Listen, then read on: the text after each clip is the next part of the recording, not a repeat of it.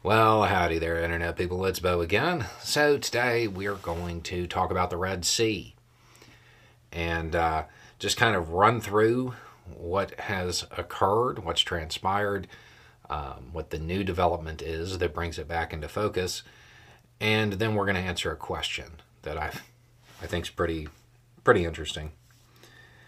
Okay, so if you don't know, shipping going through the Red Sea to the Suez, it has been disrupted.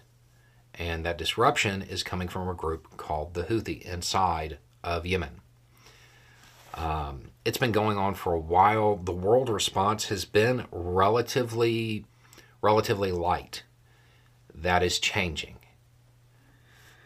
A statement issued by the governments of the US, Australia, Bahrain, Belgium, Canada, Denmark, Germany, Italy, Japan, the Netherlands, New Zealand, and the United Kingdom came out. And in relevant part, it says, we call for the immediate end of these illegal attacks and release of unlawfully detained vessels and crew.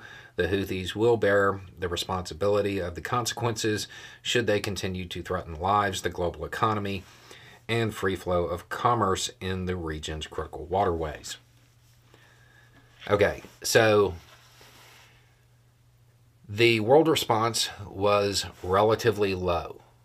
This is a, a big ratcheting up of that. This is clearly stating stop or there will be consequences. What are those consequences? If I had to guess, airstrikes um, and significant ones.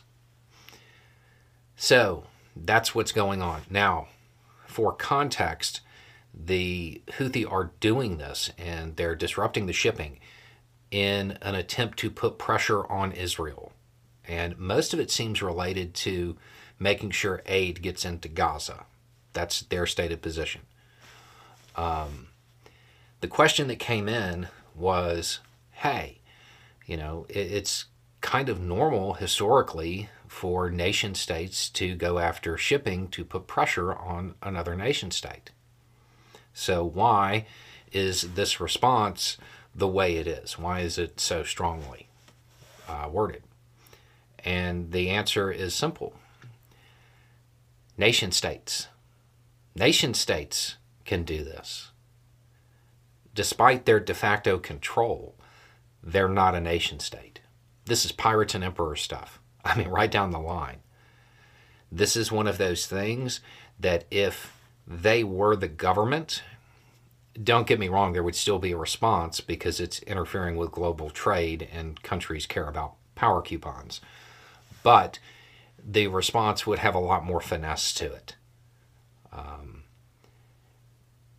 the fact that they aren't a nation state is the reason it is you're going to stop or, and they don't even specify what the or is. Um, so this is another thing that is definitely ratcheting up tension in the Middle East. It uh, it is unlikely that this is going to be the spark that creates a regional conflict, but it could because the Houthi are not they're not Iranian proxies, but they're aligned with Iran. So this is yet another thing that Iran is going to have to look at, and their perception of how it plays out is going to matter.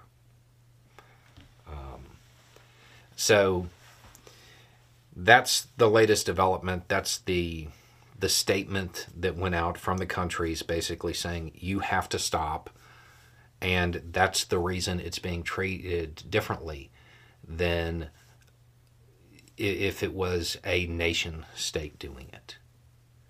Um, because, yes, historically, disrupting shipping is a way to put pressure on another country. But keep in mind, it's also kind of an act of war.